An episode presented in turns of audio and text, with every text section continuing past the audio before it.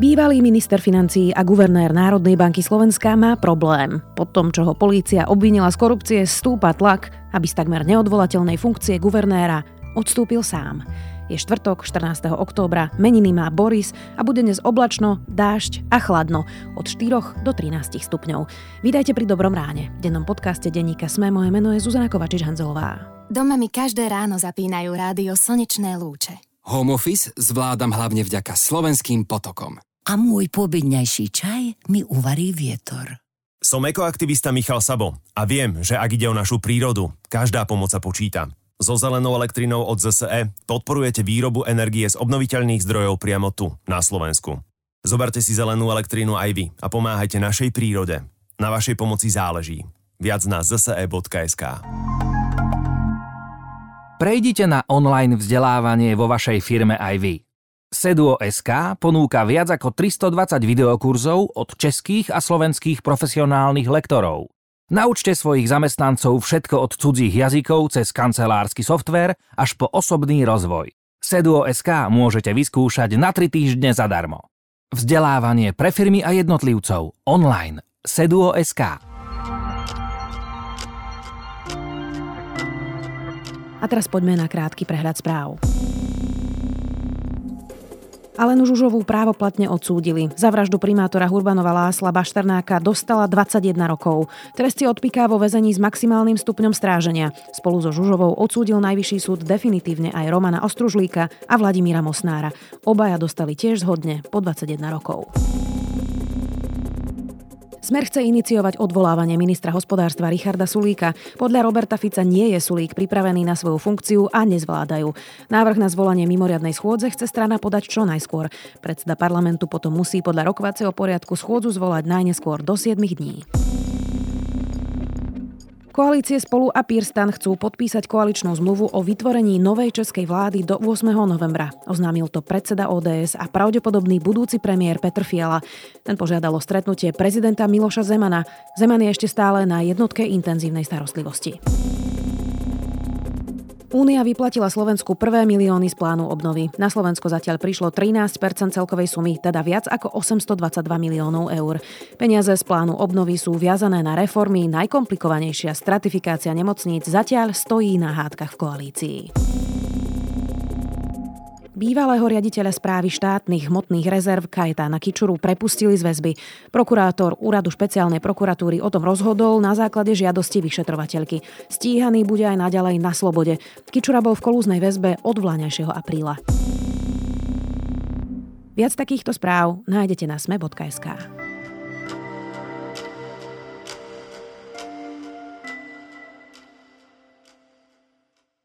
Mal byť kuriér. 50 tisíc eur mal doniesť Františkovi Imrecemu ešte keď bol minister financií za smer. Peter Kažimír odišiel z politiky v júni 2019 na vysokú a váženú funkciu v Národnej banke Slovenska.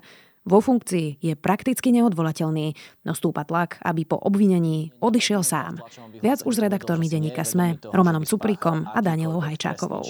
Jeho obvinenie nám rovnako potvrdila jeho obhajca Ondrej Mularčík, ktorý zdôraznil, že v tomto prípade ide o prečin a to je trestný čin, za ktorý je maximálna sadzba 5 rokov väzenia. My zatiaľ nepoznáme bližšie podrobnosti. Roman, tak začneme najprv s tebou. Z čoho teda Peter Kažmír je podozrivý? Ako konkrétne vyzerala tá korupcia, o ktorej hovoríme? Tejto chvíli nemáme oficiálne informácie, za aký skutok je Kažimír obvinený. Na verejnosť ale prenikujú informácie, ktoré mám zatiaľ aj ja v rekord potvrdené, že by sa to malo týkať akéhosi vybavovania čo najrychlejšieho daňového preverenia nejakej skupiny firiem. Zatiaľ nevieme, o aké firmy sa jedná. A v podstate Kažimír bol oslovený a či by sa nemohol prihovoriť u vtedajšieho šéfa finančnej správy Františka Imreceho, aby preverovanie týchto firiem išlo čo najrýchlejšie. Údajne tam dokonca ani nešlo o to, aby zamietli nejaké kauzy pod koberec alebo aby si nevšimli nejaké pochybenia, že naozaj šlo len o urýchlenie tej administratívy okolo toho. Takže za to mal odniesť 50 tisíc eur Františkovi Imrecemu? No dokonca, že aj vraj samotný Imrece bol z toho prekvapený, že on to bral ako takú kamarátskú službičku a že nečakal, že na ďalšom stretnutí s Kažimírom dostane obálku, kde bol zhruba 50 tisíc eur. To sú zatiaľ informácie, ktoré máme. Všetci okolo toho robia veľké tajnosti, čo je podľa mňa až zaražajúce vzhľadom na to, že o akú prominentnú funkciu ide. Tak niekto by si povedal, že keď je to vyšetrovanie, tak by nemuselo byť úplne online, ale tak žijeme dobu. Ne, nejde o to, ale ide o to, že on aktívne vykonáva funkciu guvernéra, čo nie je proste len tak. Hej, a podľa mňa by verejnosť aspoň mala vedieť, teda, že o akú vec ide. Danka, čo na to povedal Peter Kažimír? Peter Kažimír odmietol tieto obvinenia. Ja som sa nezúčastňoval žiadnej trestnej činnosti, ani som ju netoleroval, ani som ju nejakým iným ďalším spôsobom neprehliadal. Zároveň povedal, že podá stiažnosť proti tomuto obvineniu. To je asi taký štandardný postup. Ono sú tie kauzy, Roman, pomerne komplikované. Súvisí nejakým spôsobom vlastne toto, čo teraz čítame o Petrovi Kažmierovi, napríklad aj s tým, že štátny tajomník ministerstva financí niekdejšie Radko Kurúc je už vo väzbe, že naznačuje to možno niečo, že Peter Kažimír ako minister financí mohol vedieť aj o nejakých biznisoch, ktoré napríklad robil Radko Kurúc? On je podozrivý z viacerých vecí, ale zatiaľ nebolo začaté trestné stíhanie v žiadnych tých podozreniach, o ktorých sme doteraz mali nejakú vedomosť. Naozaj toto stíhanie súvisí s niečím, čo nie je veľmi známe a vyzerá to ako taká fakt čiastková vec, ale niekedy sa stáva, že skorumpovaného človeka nachytáš na nejakej drobnosti. V prípade Kažimíra sa už dávnejšie spomínalo, že on participoval nejak na kauze Mýtnik, to znamená, že bol pri tom, keď sa manipulovali IT tendre pre finančnú správu, vedel o tom a že on zo svojej funkcie ministra financí loboval počas terajšej vlády Smeru za to, aby vláda príjmala nákupy niektorých systémov, z ktorých potom profitoval podnikateľ Suchoba a tak ďalej a tak ďalej. Čiže vlastne participoval na manipulácii týchto tendrov. No ale táto kauza, za ktorú je teraz obvinený s týmto, nijak nesúvisí, aspoň podľa doterajších informácií, ktoré máme. Aké boli reakcie Danka politikov? Pretože Peter Kažimír bol pod predsedom Smeru, bol to dlhoročný politik Smeru, vysoko postavený, potom sa ale odputaval od toho Smeru v roku 2019, nakoniec v júni teda odišiel do Národnej banky Slovenska, kde je guvernér a odvtedy sa k politike nevyjadruje, ani teda s ňou zdá sa, nechce mať veľa spoločného. Čiže ako napríklad reagoval Smer, ktorého sa to bezprostredne týka? Áno, už vtedy, keď teda odchádzal do Národnej banky Slovenska v tom júni 2019, tak um, ono už v tých kulároch sa dlhšie hovorilo o tom, že on už je unavený z politiky, že nie je spokojný s tým, ako vlastne smer funguje pod vedením Roberta Fica. To už bolo teda po vražde Jana Kuciaka a Martiny Kušnírovej. Čiže o tom sa špekulovalo už dlhšie. Nakoniec teda odišiel.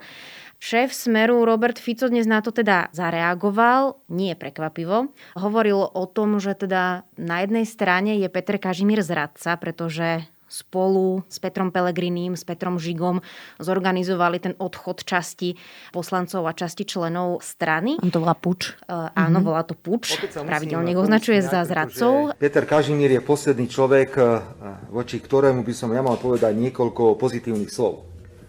Pretože stál za zradou v smere sociálna demokracia viac ako kdokoľvek iný. Zároveň ale teda mu poradil doslova, aby neopúšťal túto funkciu, aby teda nezložil funkciu, pretože podľa neho to označil za totálnu blbosť. Hovorí, že Petra Kažimíra teda pozná. Už len toto pozadie vám musí hovoriť a naznačovať, že to je totálne vymyslená blbosť, tak ako to bolo aj v iných prípadoch eh, iných ľudí. To je učebnice, to sú príhody deda Jahody. Ja len pripomeniem jeho skoršie vlastne výroky z minulosti, keď hovoril, že pri akomkoľvek podozrení z korupcie by teda svojho nominanta z funkcie zložil do troch minút. Čiže pokračuje v tej svojej retorike o tom, že na Slovensku tu fungujú nejakí kajúcníci, ktorí teda vypovedajú tak, aby hoci kto mohol vlastne byť obvinený a hoci kto mohol skončiť napokon vo väzbe. Čiže nejaké prekvapenie v jeho vyjadreniach sa nekonali. Danka, guvernér Národnej banky Slovenskej je naozaj vysoká pozícia, vážená pozícia a je to aj veľmi podstatná pozícia v európskom kontexte, nielen teda v slovenskom. Ako v tejto zapeklitej situácii reagoval premiér a prezidentka? Prezidentka reagovala tým, že vlastne na jeho mieste aj z pohľadu reputácie Slovenska v zahraničí odstúpila. Ale pokiaľ by som bola ja v jeho situácii, vzhľadom na to, že jeho podriadený, alebo ak by môj podriadený z predchádzajúcej práce sa v takej miere priznávali ku korupčnej trestnej činnosti a sama by som čelila obvineniu. Veľmi vážne by som zvažovala odstúpenie z funkcie pre ochranu mena inštitúcie. A premiér Eduard Heger zatiaľ poslal také tajomné stanovisko o tom, že sa zatiaľ k tomu nebude vyjadrovať, pretože čaká, že vlastne konať bude samotný Peter Kažimír.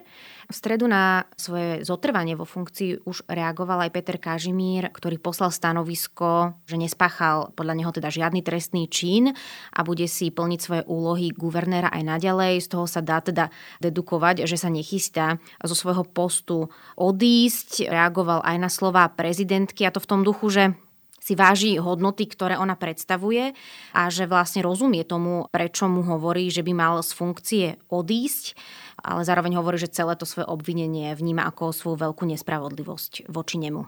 Roman, keď sme spomínali toho Roberta Fica a tu jeho retoriku, ktorú on hovorí vlastne pri všetkých obvineniach, že teda jak nejaký jeden kajúcnik tu niečo povie a my tu ako obvinujeme ľudí a dávame ich do väzby, tak je to jeden kajúcnik a naozaj sa tu vznášajú obvinenia len na základe niekoho, kto povie hocičo? Prípade Kažimíra vypovedajú dvaja ľudia a dosť dôležití svetkovia. Jedným z nich je Michal Suchoba ako podnikateľ v IT sektore, ktorý bol dlho už spájaný s ľuďmi z okolia Smeru a teraz keď sa zlomil, tak sa ukazuje, aké tam tie vzťahy boli. A druhým je František Imrece, o ktorom Smer vyhlasoval, že ide o mimoriadne šikovného človeka, s ktorým by si vedeli predstaviť aj ďalšiu nejakú politickú spoluprácu vtedy, keď on odchádzal zo svojej funkcie. Je veľmi ťažké pre nich vysvetľovať, že prečo práve človek ako Imrece, ktorým bol blízky, teraz vypoveda o viacerých veciach aj spontánne, na ktoré sa ho nepýtajú a namáča do tých chaos proste aj nominantov strany Smer.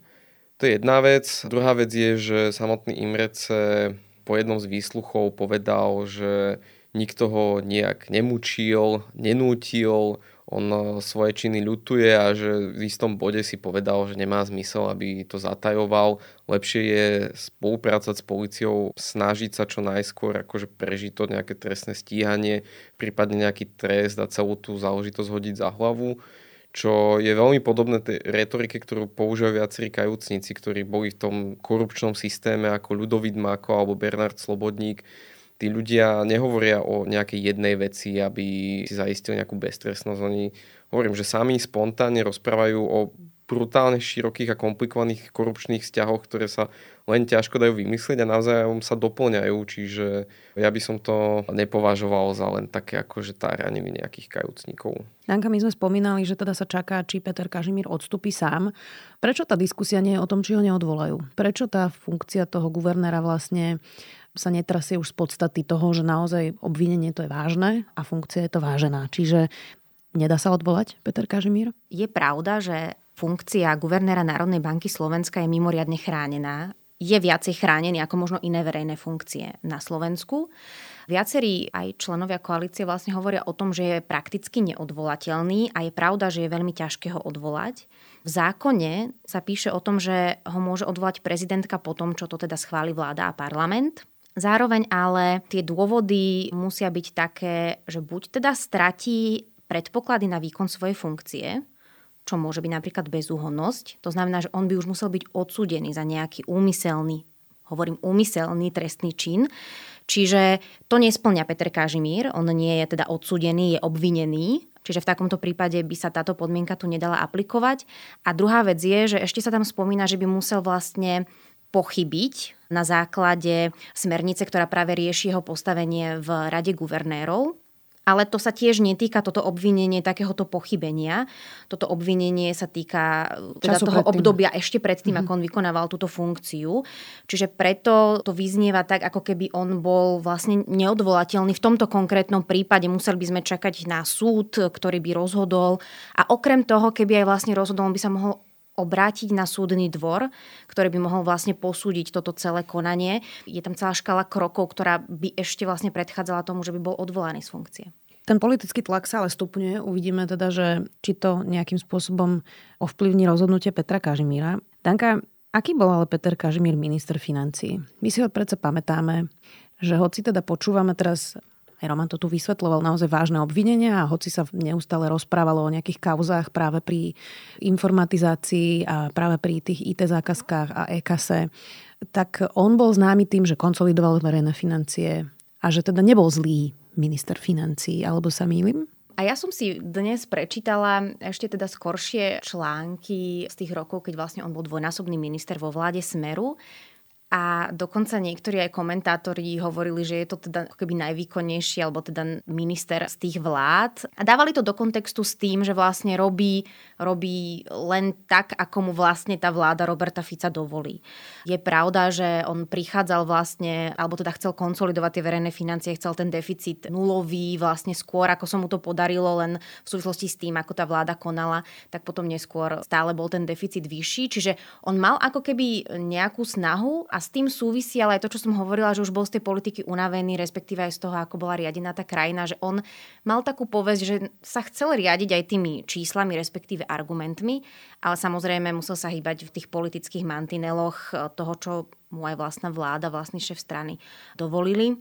Zároveň on nemal zlé meno ani v zahraničí, pokiaľ chodil vlastne ešte na stretnutia ministrov financií krajín Európskej únie, teraz aj ako guvernér Národnej banky, čiže aj v tom zahraničí on požíval taký nejaký status, alebo teda dobré meno. Roman, záverečná otázka.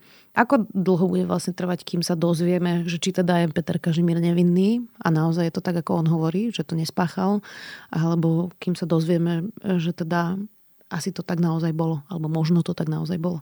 No, tak treba si zobrať to, že môže sa to vyšetrovanie naťahovať aj kvôli jeho funkcii. Napríklad e, vyšetrovateľ môže požiadať ministerstvo spravodlivosti o stanovisko, že či ten Kažimír z titulu svojej funkcie nespadá do tzv. osôb vyňatých spôsobností OČTK, kde sú napríklad diplomati a všetky takéto administratívne záležitosti, aby si vyjasnili vôbec tie svoje kompetencie vo vzťahu ku guvernérovi, môžu nejaký čas trvať. No a potom vyšetrovania podobného typu na Slovensku sa proste vlečú dlho, akože môže to trvať roky. Druhá vec je, že môžu sa robiť nejaké konfrontácie svetkov a takisto dlho trvá aj čakanie na rôzne posudky. Čiže uvidíme, ako dlho budú prebiehať tieto veci a hlavne ako komplikovaný je tento prípad. Lebo zatiaľ komplikovanie neznie, ale ak napríklad budú musieť preverovať všetky kontroly tých spomínaných firiem, ktorých menách zatiaľ nepoznáme, tak to môže nejaký čas tiež potrvať. A hlavne bude to záležať aj od toho, že akí zhovorčiví budú vyšetrovatelia, čo všetko budú chcieť prezradiť. Ono je pravda, že, že platí prezumcia neviny a nemuseli by sme online do minúty vedieť, že kto čo ako vypovedal, ale myslím si, že zľav na tú funkciu sa patrí aspoň vedieť nejaké základné informácie. Už len to, že sme sa o tom dozvedeli z médií a nie z nejakého oficiálneho stanoviska slovenských orgánov je také podľa nás zaražajúce, lebo vlastne takto nás aj vnímajú médiá v zahraničí, že portál Aktuality priniesol informáciu a teraz sa to takto šíri, namiesto toho, aby o tom informoval povedzme ministerstvo financí alebo prokuratúra alebo niekto podobný. Budeme si na to musieť počkať. Roman Suprik, Daniela Hajčáková, redaktori denníka Sme, ďakujem. Čo spravili inak a prečo práve oni? Aj o tom sú rozhovory s výnimočnými slovenskými podnikateľmi, ktorí sú vizionármi dnešnej doby. V tretej sérii podcastu Prečo práve oni sa s účastníkmi súťaže EY Podnikateľ roka rozprávam ja, Adela Vinceová. V najnovšom dieli si vypočujete rozhovor s Jaroslavom Chrapkom z Dedoles. Podcast Prečo práve oni nájdete každú stredu vo vašich podcastových aplikáciách. Vizionárske podnikateľské úspechy vám prináša spoločnosť EY. Bude štvorňový pracovný týždeň budúcnosťou? Ako zosúľadiť hodnoty a podnikateľský úspech? Aj o tom bude CSR Summit, ktorý sa uskutoční 26. októbra, opäť online a zadarmo pre všetkých. Tešiť sa môžete na inšpiratívne príklady zodpovedného podnikania, ale aj na rozhovory na témy udržateľnosti. Vystúpi aj hlavný storyteller svetoznámej značky Patagonia, Vincent Stanley. Buďte súčasťou CSR Summitu z pohodlia domova a zadarmo. Registrujte sa na www.csrsummit.sk.